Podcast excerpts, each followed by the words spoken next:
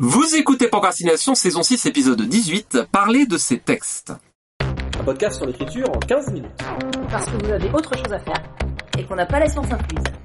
Avec les voix de Mélanie Pazzi, Estelle Fay et Lionel Delous. On écrit C'est une passion. Enfin, j'espère, en principe. Du coup, on a tendance à en parler. On en parle à qui? On en parle à ses proches, probablement. On en parle aussi on espère, pour les vendre, pour les placer à des éditeurs ou à des maisons d'édition. Alors là, euh, on va pas parler de l'aspect vente, parce qu'on va vous reporter sur l'épisode qu'on a fait sur les pitchs et les synopsis.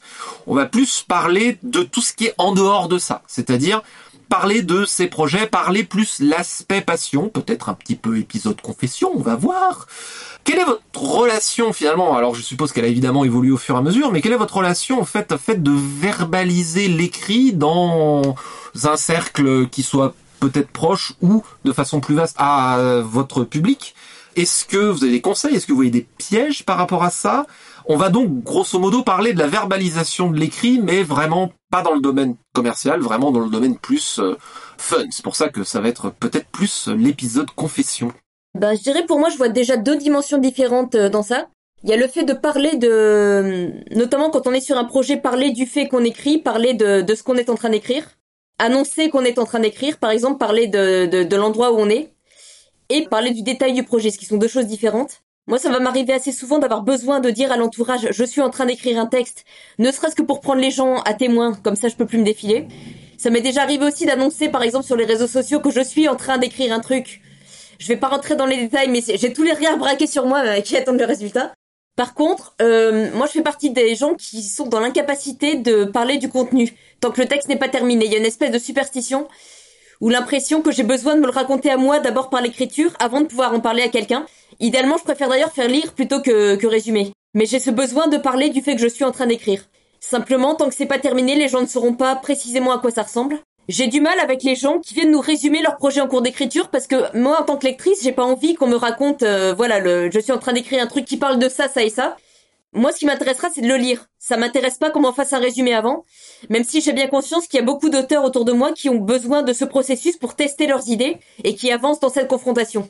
Alors que moi, j'ai besoin d'être seule face à la page et après seulement je peux en parler. Par contre, j'ai plaisir à parler du fait que je suis en train d'écrire et comme ça, ça j'ai vraiment les projecteurs braqués sur moi et je peux plus me défiler. Alors moi je suis complètement comme toi sur l'aspect euh, parler d'un projet en cours d'écriture. C'est une expression anglaise qui dit you can talk a book to death. On peut tuer un livre à force d'en parler en fait. Et moi, alors tout le monde évidemment fonctionnera différemment, mais moi je suis vraiment carrément comme ça. La verbalisation a tendance à fixer les choses, ce qui a un avantage dans le fait, je reprends mon chapeau euh, psychanalyse de l'épisode d'avant, ce qui a effectivement l'avantage de se dire, bah, bah comme tu dis, hein, potentiellement, euh, bah, je suis coincé, euh, donc je dois y aller. Moi, ce qui me terrorise dans le fait de parler d'un projet en cours, c'est que si j'en parle avant à quelqu'un de confiance, du coup, bah, ça me fixe dans le truc et du coup, bah, je peux plus revenir sur des choses. Je me sens contraint dans le truc. Je suis encore plus extrémiste. Euh, j'ai déjà dit dans ce podcast que j'étais un gros ours mal léché. Je sais qu'il y a une tendance un peu à la Silicon Valley. On dit par travailler avec le garage ouvert et avec Internet, c'est devenu une optique assez popularisée. C'est-à-dire à la Silicon Valley, en gros, euh, je crois que c'était dans le garage de Hewlett Packard dans les années 70. Il y avait le garage qui était ouvert et tout le monde pouvait venir bricoler.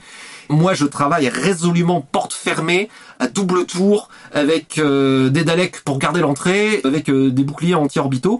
Peut-être que ça vient de, pour ça que dis c'est l'épisode confession, peut-être ça vient de d'avoir voulu écrire si longtemps et d'avoir eu du mal à réussir à acquérir la discipline et les outils pour arriver à faire des projets de longue durée. Je vais être absolument dans l'action et euh, si je pouvais ne jamais parler de mes projets en cours d'écriture à qui que ce soit, je le ferais et ça me demande énormément de discipline pour dire oui, je suis en train d'écrire un truc, hein. mais comme les choses peuvent toujours évoluer beaucoup, ça me pose beaucoup de problèmes de dire le truc avant que ce soit fini et que je sais ce que ce soit que je suis en train de faire. Pour moi, c'est vraiment l'action qui est juge de paix et en plus j'ai euh, j'ai une peur panique de me retrouver figé dans un truc que je pourrais avoir dit, alors que c'est stupide, hein, euh, quelque part ça revient qu'à moi de dire bah finalement ça va pas être comme ça, mais ça m'a demandé beaucoup d'apprentissage justement de pouvoir réussir à dire ça. J'en parle pas maintenant. Il y a beaucoup de plaisir de parler, par exemple avec vous, du métier. Je me rends compte que oui, on peut, je peux me détendre, ça fait du bien et qu'on peut apprendre plein de trucs. Et puis en plus, bah, ça rassure. Donc euh, merci. Mais je te comprends sur cette peur dont tu parles parce que une des raisons pour lesquelles j'ai du mal à parler de l'écriture, j'annonce quand je suis vraiment sûre que je vais aller au bout du projet. Il y a quelque chose qui serait assez, euh, que moi je percevrais presque comme une humiliation, au fait, d'avoir annoncé quelque chose et de pas le faire. Ou ça dépend à qui je l'ai annoncé, mais j'aime pas. Annoncer quelque chose et ne pas le faire, j'aurais l'impression que je me défile. Il y a une chose aussi, quand j'annonce, mais plus spécifiquement sur les réseaux sociaux, pour moi il y a aussi quelque chose derrière ça qui est plus d'ordre avec tous les guillemets d'usage professionnel. Je suis quelqu'un qui écrit pas beaucoup, donc moi quand j'écris c'est un événement pour moi en tout cas. Et j'aime bien annoncer euh, aux collègues, aux lecteurs, au milieu de l'édition, à tout le monde, euh, à ma mère, à ma sœur, à, mon chat, que vous n'allez pas y croire, je m'y suis. Il y a une manière de dire aussi, bah voilà, la machine prend son temps, mais de temps en temps, la machine s'y remet, et là, en ce moment, la machine fonctionne. Moi, en fait, euh, j'ai un rapport complètement différent pour le coup euh, avec ça. Donc déjà, j'adore parler avec plein de gens en général. C'est pour ça que je me retrouve à être autrice. J'ai super bien choisi ma ligne de boulot. Mais pour le coup, je parle énormément de mes projets pendant que je les écris avec mes proches, avec mon bêta lecteur spécial dédicace à Jérôme une fois de plus. Euh, voilà, avec d'autres auteurs aussi où on a un petit groupe à beaucoup parler de nos projets en direct quand on peut, sur le net entre nous quand on peut pas. Enfin, vraiment, j'ai besoin de ça, quoi. Et même, euh, j'en parle en amont avec mes éditeurs toujours. Et ça ne fiche pas les choses, au contraire. Pour moi, justement, c'est peut-être mon parcours. Pour le coup, ça dépend d'où on vient. Mon parcours de théâtreuse, euh, c'est sentir les réactions du public même si c'est un public de une, deux, trois personnes, ça me permet aussi de voir bah, ce qui fonctionne, ce qui fonctionne pas, de le sentir vraiment, et d'incurver mes histoires en fonction de ça aussi. Voilà, par exemple, au moment où nous parlons, j'ai pitché euh, au Festival des Imaginales un projet que j'adore à une super éditrice, et franchement, d'avoir ces réactions dessus, je doutais un peu parce que ça sort de ce que je fais d'habitude, mais ça m'a tellement, enfin, plus je lui pitchais et plus je la voyais qu'elle accrochait, plus vraiment ça, ça me poussait à aller de l'avant, à aller encore plus dans les spécificités du projet et, et encore plus développer son identité et tout. Et donc pour moi, c'est vraiment une étape hyper essentielle, hyper cruciale de, de mon écriture. En fait, j'en sors pas vraiment parce que je parle tout le temps ce que j'écris. Donc euh, j'ai fini par croire mon entourage qui me dit que oui, ça va, je les saoule pas trop. Je leur fais confiance. Il y a un moment, j'avais vraiment peur quand même. Après, par contre, j'ai beaucoup plus de mal à parler officiellement d'un projet. Tant qu'il n'a pas été un minimum concrétisé, même au plan éditorial, voire tant que je ne l'ai pas au moins signé. Et même pendant que je suis en train d'écrire, j'ai du mal à en parler. J'en parle très rarement ouvertement sur les réseaux sociaux. Je commence un tout petit peu à me détendre là-dessus, mais c'est juste euh, pas forcément hyper euh, naturel chez moi. Et je pense pareil, c'est le côté théâtreuse, cette petite superstition de si j'en parle officiellement, va y avoir un truc qui va se passer et ça va se casser la gueule. Et c'est pour ça que j'ai du mal, par contre, en parler officiellement, en table ronde, en festival, sur les réseaux sociaux.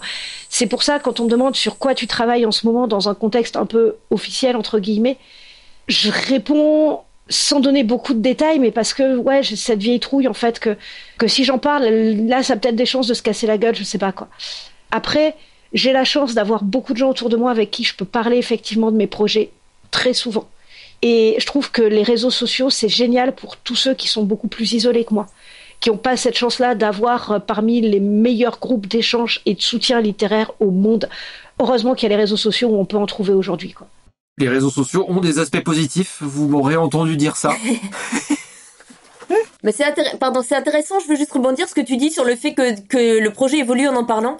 Moi, je pense que dans ma tête, je conçois un projet pas tant comme le projet que la façon dont je l'ai écrit une fois que je l'ai écrit quelque part le style, pas le style, mais la façon dont les choses ont été écrites m'intéresse presque plus que l'idée de départ, je dirais. De ce fait, il est impossible de parler de quelque chose qui n'a pas encore été écrit. C'est la forme que je vais lui donner qui m'intéresse. Et c'est le cas aussi dans ta démarche, mais je, pense qu'on n'a pas exactement le même rapport à ça. Voilà, parce que aussi je parle complètement, bah, par exemple sur un autre projet ado euh, qui est un peu plus avancé, vraiment, j'ai aussi beaucoup discuté avec l'éditrice de la manière dont pour moi il devait s'écrire, donc pour elle aussi elle le voyait, etc. Et ça, ça fait vraiment partie des discussions que j'ai aussi beaucoup, mais vraiment, euh, si je discute pas d'un projet, je suis pas sûre que j'arriverai à le faire pour le coup, mais ça fait vraiment partie de mon fonctionnement perso. Bah t'es une autrice beaucoup plus sociale que Lionel et moi, je m'aperçois. Qui sommes de gros bourrins qui travaillons tout seuls dans, notre cave, avec des Daleks à la porte. Ouais, mais c'est parfois à la limite, euh, pour le coup, ça aussi, c'est mauvais côté, c'est que quand même, il y a des moments où il faut aussi supporter d'être seul devant son ordi quand, quand on est auteur, autrice, tout ça. Et sur le moment, quand je suis lancée dans mon truc et tout, je m'en fous, j'adore ça, je suis dans mon écriture. Mais il y a des moments quand même, quand je regarde ma vie et que je me dis, mais, mais le nombre d'heures que je passe toute seule dans mon bureau, quoi. Et il y a des moments, ça me fait limite peur, en fait. C'est bien. Surtout avec des Daleks à la porte. Ils sont cool, les Daleks. Non, mais euh, En fait ce que vous savez pas, c'est que c'est eux qui me visent en et que qui m'exterminent si jamais j'écris pas assez vite. Non, le euh, chaque fois, hein, côté du côté d'Ursula Léché, en fait, chaque fois que j'en discute, enfin, je discute aussi beaucoup avec ma chère et tendre, avec qui euh, des fois je brainstorm aussi des bouts de scénario. Euh, discuter avec elle d'une idée ou essayer de malaxer un truc et de verbaliser, ça fait aussi partie de mon aspect toucher le manuscrit tous les jours c'est-à-dire de garder le contact, parce que le simple fait de verbaliser, d'ailleurs ça porte un nom, je crois que ça vient de l'informatique, où en gros, quand vous expliquez un problème à quelqu'un, souvent vous trouvez la réponse. Et ça porte un nom, ça s'appelle le rubber ducking en anglais, c'est-à-dire que les gens se sont rendus compte dans l'informatique que quand ils exposent le problème, souvent ils trouvent la réponse en le disant. Je mettrai dans les notes. On peut le faire avec ces maisons d'édition, avec ces, éditeurs et éditrices.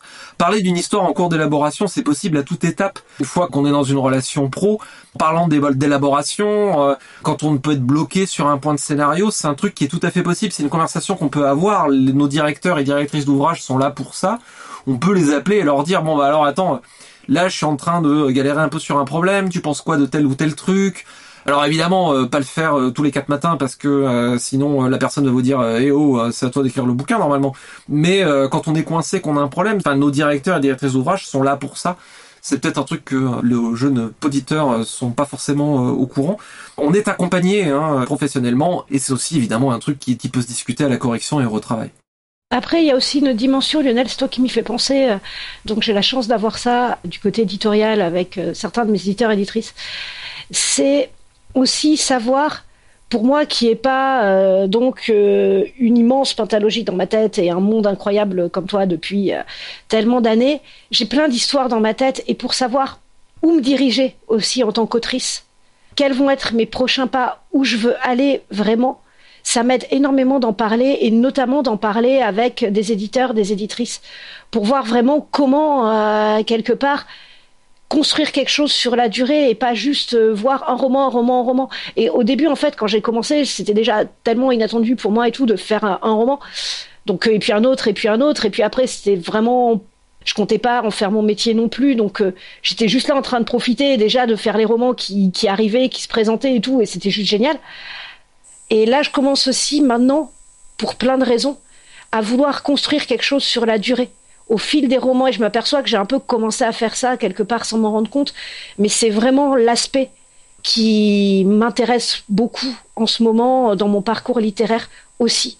C'est comment construire quelque chose au-delà d'un livre sur une durée vraiment et comment développer quelque chose de manière à, comment dire, plus consciente au fil des livres. Et ça, heureusement que j'ai des gens avec qui je peux en parler et qui, mine de rien, ont un regard extérieur sur ça et notamment un regard professionnel sur ça qui est absolument passionnant. Euh, c'est pas un gros mot la stratégie et euh, je pense que c'est un truc auquel il faut penser parce que quand même on, produit des trucs qui prennent du temps à produire quand même. Et le fait de penser à là où on veut aller et ce qu'on veut essayer d'accomplir c'est pas un gros mot ça pourrait d'ailleurs être un, épisode. Je remercie Sylvie Miller quand j'étais tout jeune auteur hein, qui avait euh, jeté un œil à mes tout premiers textes et qui m'avait glissé cette notion là c'est important de se dire qu'est-ce que je veux accomplir et où est-ce que je veux aller artistiquement. Et la stratégie c'est aussi ça. On pense stratégie commerciale. Alors oui quand on veut être professionnel c'est pas complètement absurde non plus d'avoir une stratégie commerciale. Mais stratégie commerciale et artistique et comment concilier les deux c'est une réflexion euh, qu'il est pertinent d'avoir en se disant mais qu'est-ce que je veux faire au, juste quoi? Voilà c'est qu'en fait comme j'ai débarqué un peu euh, par hasard là-dedans moi je savais juste que je voulais raconter des histoires. Et maintenant de plus en plus je me demande mais en fait et c'est pas de manière euh, grosse tête ou tout ça, c'est juste qui je suis en tant qu'autrice en fait. Où je peux aller, où je veux aller aussi. Et ça, où je dois aller quelque part peut-être, enfin, tout genre de questions de s'inscrire vraiment dans la durée de manière un peu plus consciente. C'est surtout maintenant j'ai l'impression que j'ai besoin d'avoir cette sorte de colonne vertébrale en fait à mon parcours qui transcende, qui évidemment traverse les romans, qui soient présentes dans chaque roman, mais qui les transcende aussi quelque part, qui voilà, enfin, qui soit à la fois une structure de plus pour chacun d'eux et quelque chose qui se construise au milieu d'eux. Je sais pas, voilà, c'est très clair. Et ça, pour le coup, c'est quelque chose. Oui, les éditeurs, ils ont une vision d'ensemble. Un bon éditeur a une vision d'ensemble sur comment se construit un auteur et une expérience qui est nourrie de plein de travaux et de collaboration avec plein d'auteurs que moi, à ma petite échelle toute seule, je pourrais jamais euh, égaler. quoi. Donc euh, je profite aussi de cette expérience-là. Petite euh, citation pour terminer Un écrivain est essentiellement un homme qui ne se résigne pas à la solitude. François Mauriac. C'était Procrastination, merci de nous avoir suivis. Maintenant, assez procrastiné, à l'écrire.